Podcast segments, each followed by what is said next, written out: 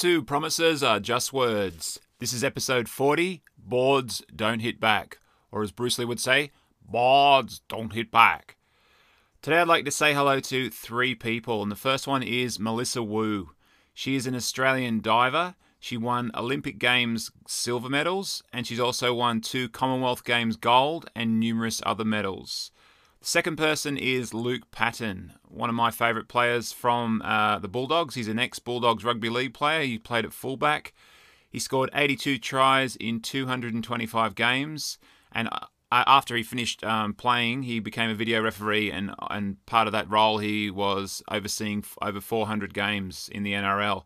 The last person is Lucy Bloom. She's a former CEO of Sunrise Cambodia, a writer, a speaker, and management consultant. Today I'd like you to say hello to Melissa Wu, Luke Patten, and Lucy Bloom. So I did miss a fair bit of school when I was in high school because of training and competition commitments. I used to travel a lot, uh, pretty much from the age of 13 for competitions all over the world. Uh, but yeah, I did enjoy school though, and probably one of my, yeah, well, the things I remember most about school and that I enjoyed was that uh, my PE teacher was actually a diver as well. So, particularly when I first started making international competitions and I was quite nervous about the whole thing, he used to give me a lot of great advice and uh, pretty much on anything on you know things to eat and comp time how to manage stress. And yeah he was just kind of that person that you know i knew was looking out for me. And um, i had that connection with him not just as an athlete but because he was my teacher as well. Uh, but yeah i actually i did homeschooling as well because i ended up traveling uh, a lot and then missed a lot of school. So it just made it really difficult for me to do it normally, even though my school was really supportive. Uh, so yeah, I did make move to homeschooling um, for probably a year or so, and I I just didn't really enjoy that so much. It wasn't the same as being there in person, uh, but yeah, I guess I had to do what I had to do and make make those uh, sacrifices for diving. My favourite competition has to be my first Olympics, which was in Beijing in 2008. I was 16 at that Olympics, and that's where I won a silver medal. So yeah, obviously that's one of, that's my best result to date. But apart from that, it was just a really special moment uh, because I think yeah, your first Olympics is always your most special Olympics, and yeah, not only did I win a medal, but I also had my family there watching, which was really cool, really special for me. Uh, and yeah, I think just because of my Chinese heritage and background, being able to have my first games in Beijing in China was really special too. So, yeah, there are a few different things about that that made that an awesome competition and awesome games. And yeah, that's one that I'll never forget. As an athlete, I think it's super important to have role models and people that you can look up to, uh, especially when you're a young athlete. For me, I was really lucky to be able to train with Olympians from a really young age, from about the age of 12. So, definitely for me, that helped me. Uh, it helped shape the kind of athlete that I was, and I based a lot of my training on their work ethic and their hard work and dedication. So having that, uh, yeah, to basically compare myself every day, every day pushed me to be a better athlete and helped me achieve my goals at a really young age. So yeah, I think definitely role models are super important in having a really good influence on young athletes. I started playing rugby league when I was five. Um, the main reasons being that you know my dad had played and um, I'd been to watch him play and also uh, had coached, so I'd been in you know in and around footy for a long time growing up, and both my brothers, the older brothers, had played as well. So um, you know if we weren't playing footy on the weekend, we were playing in the backyard, and uh, you know I really loved the game. So that's how I got into footy, and I guess it didn't really have an impact on my schooling at all. Um, you know, certainly in primary school or anything, you know, I was always active. I love the active side of whenever I was at school, the running, cross country, and all that stuff. And footy probably helped me with that. Um, it wasn't until I got to high school that um, my schooling probably um, didn't get as much attention as it should have, and I focused more on footy and, and saw a real career path um, for footy and and trying to make rep teams while I was still at school and, and focusing on trying to make the NRL. And it's a it's a, a, regret that I have that I didn't uh, focus more on the footy. I didn't have a plan B, and uh, I wish I had a, focused a bit more on my football and done better at school. Uh, examples of leadership and teamwork that I learnt um, over my time that you know some of the students could use. I guess my biggest thing was uh, you know I was never the fastest or the strongest um, footy player, but you know I was very competitive and um, going to to the Bulldogs early in my career. Uh, probably was the best thing that have ever happened to me. I got a, I learned a really good um, work ethic um, and towards the back end of my career, I worked harder than anyone else. You know, I was the first one to training, uh, and I was the last one to leave, and that's purely because I wanted um, almost perfection. You know, I was very hard on myself if I made mistakes, and so um, I just I thought if I worked very hard, uh, that the results would come. Uh, and there's no magic recipe to it. You just have to do the work. And and another thing I learnt was to improve on your weaknesses. And it, you know, we all know um, what our weaknesses are, whether it be, you know, for me, footy wise, uh, one of the weaknesses was I wasn't very good at catching bombs, the high ball. So, you know, I'd catch 100 bombs a day in whatever conditions. I'd get the best kicker to kick me the bombs, and it ended up being a real strength for me. And so, I guess if you're honest with yourself and, you know, you might have a weak subject or something that you're not so good at, um, you can turn that around and make it a real strength in yours, and you get a lot of self confidence out of that. Uh, another thing was, I guess, not to let fa- failures um, get you down or, or, or, stop you from doing what you want to do. Uh, you should use that, and I used uh, a few times when early in my career when I was told that maybe I wasn't good enough or um, something like that. That you use that fuel to drive you, and, and, and you use that to make you train harder. Or for you guys, it might be to study more, or you know, you might have to sacrifice doing something that you really want to do one day and just and do the study so that you know you're ready. If you've done the work, that you'll be ready. And and, and lastly, for me, the, the biggest thing I learnt was when I did become a senior player, I took a, a lot of pride in not only my own performance um, but the team's performance. And I think um, once you take a lot of pride in your performance and um, you really care about it, that that you'll do the good work. And I think um, that's something that I've really carried over from footy into my work career, you know, the few jobs that I've had, I've, um, you know, I really expect myself to do a good job and I have that work ethic and I have that all to thank for footy. Blow my whistle, baby.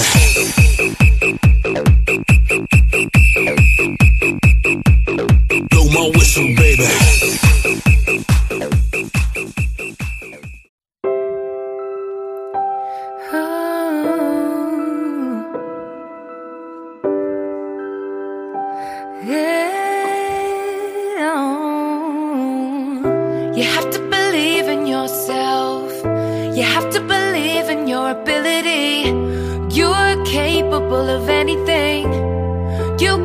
Achieve any dream.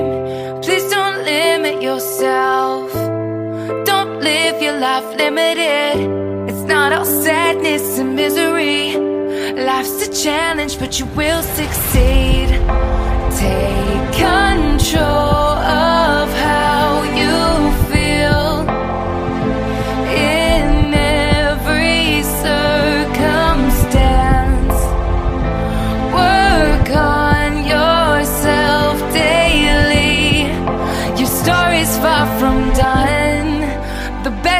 yet to come. To achieve, you must believe you can live out all your dreams. Persevere, you'll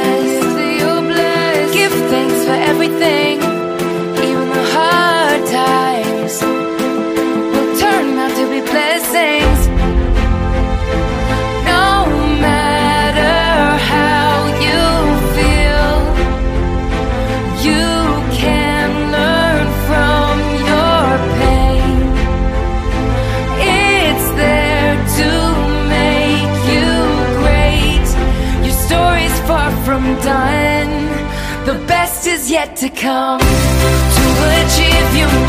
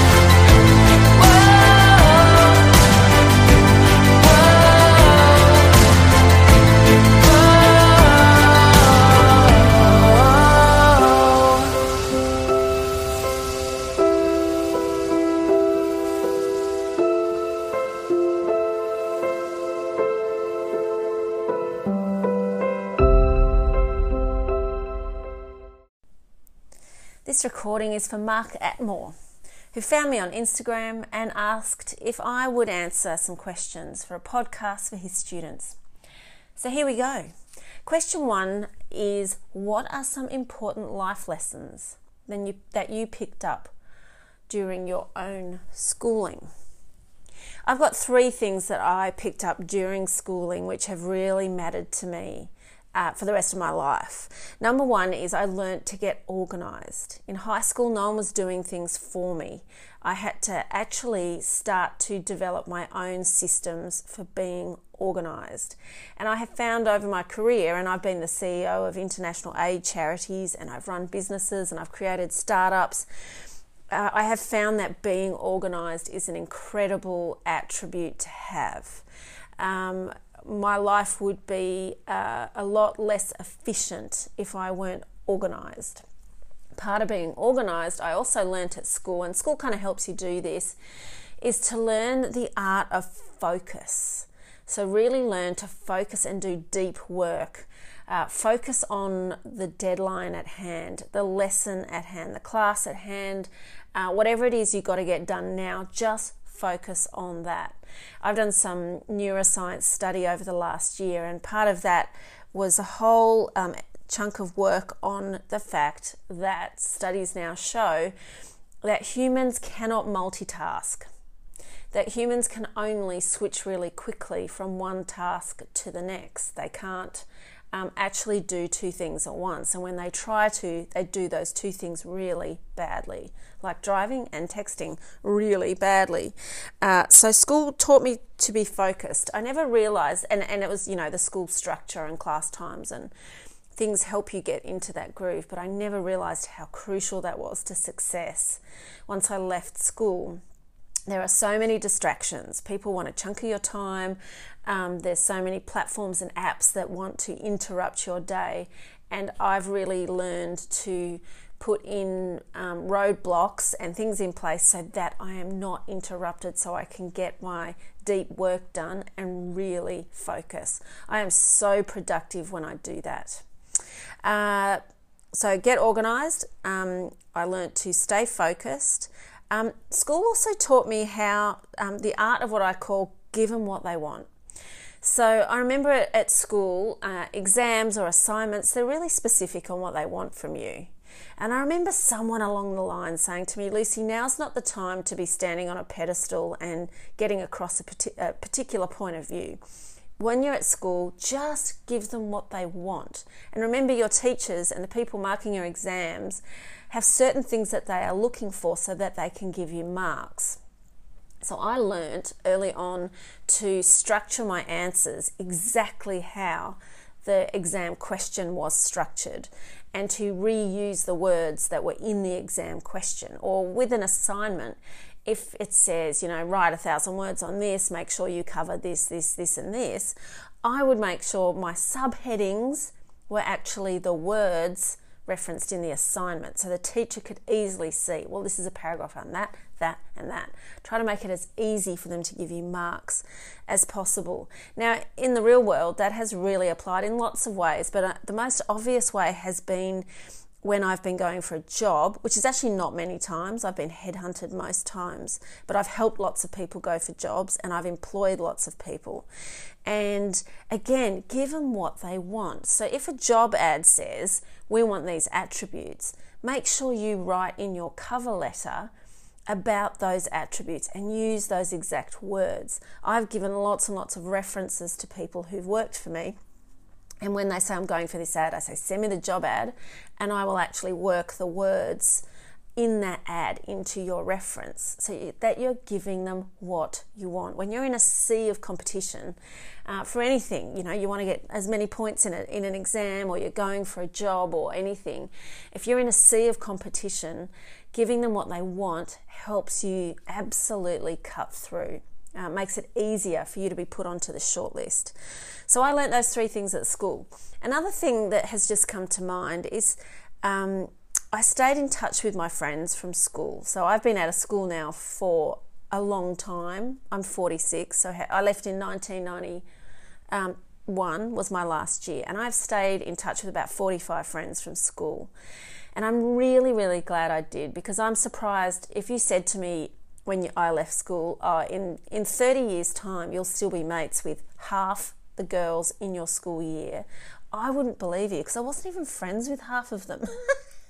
but here I am, a few decades on, and we've stayed in touch and we have that commonality of school. And I cannot emphasize more for you how important your networks are who you know really helps you get by uh, once you leave school. Who you know can link you to the right people, can tell you when there's a job opening, can help you do your job better. And uh, there's a, a, few networks I'm part of them, a part of, and one of them is my school network. And uh, I have these networks, and whenever I need anything, I know I can find it in these networks. So stay in touch with your school friends. You um, are born at a time when staying connected is dead, dead easy. I was born at a time where you had to post a letter. So stay in touch because um, networks are really important to you. The next question is What advice would you give to students who might be afraid of embracing change? Well, if you're afraid of embracing change. Uh, the good news is you're totally normal. Your brain is designed to keep you on the straight and narrow. Your brain is designed to use the same neural pathways all the time because it conserves energy. It's the easiest thing to do. As soon as change comes in, things get a bit harder and you use more energy, and your brain actually has to. Uh, increase, um, pave new neural pathways, and increase how much of the brain it uses. So it's totally normal to want to avoid that, to have that little niggling, eh, I don't like change. However, change is pretty much the only constant that we can be assured of in life is that life can't stay the same forever. Um, I often say in speeches, people always want life to stay the same, but just get better, which we all know is impossible. Life can't stay the same and get better, it has to constantly change. And we also know there are millions of examples of this, but if you really want to thrive, not just survive, but thrive, it's going to be your ability to adapt to change that makes you um, makes you a winner.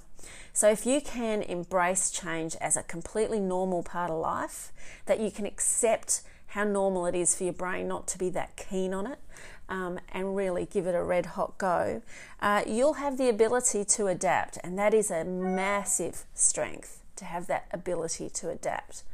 Um, I know when one of my kids is um, practicing a song, um, a piece on the piano, my middle child, she's in year nine. When she's practicing a piece on the piano and she starts to cry I know she's about to crack the back of that piece because the frustration is annoying her to the point where she slams the cover of the piano down and marches away. She doesn't like the change she's having to implement in her neural pathways of her brain and to teach her fingers. It's that simple. But if she comes back, I always drag her back and go, You're about to break through. If you're hating this so much, You're actually about to break through. So even if change feels a bit yuck to you, um, remember you're on the way to a breakthrough. Change can be a wonderful thing too. Change is really good for your health um, because paving those new neural pathways is actually good for longevity.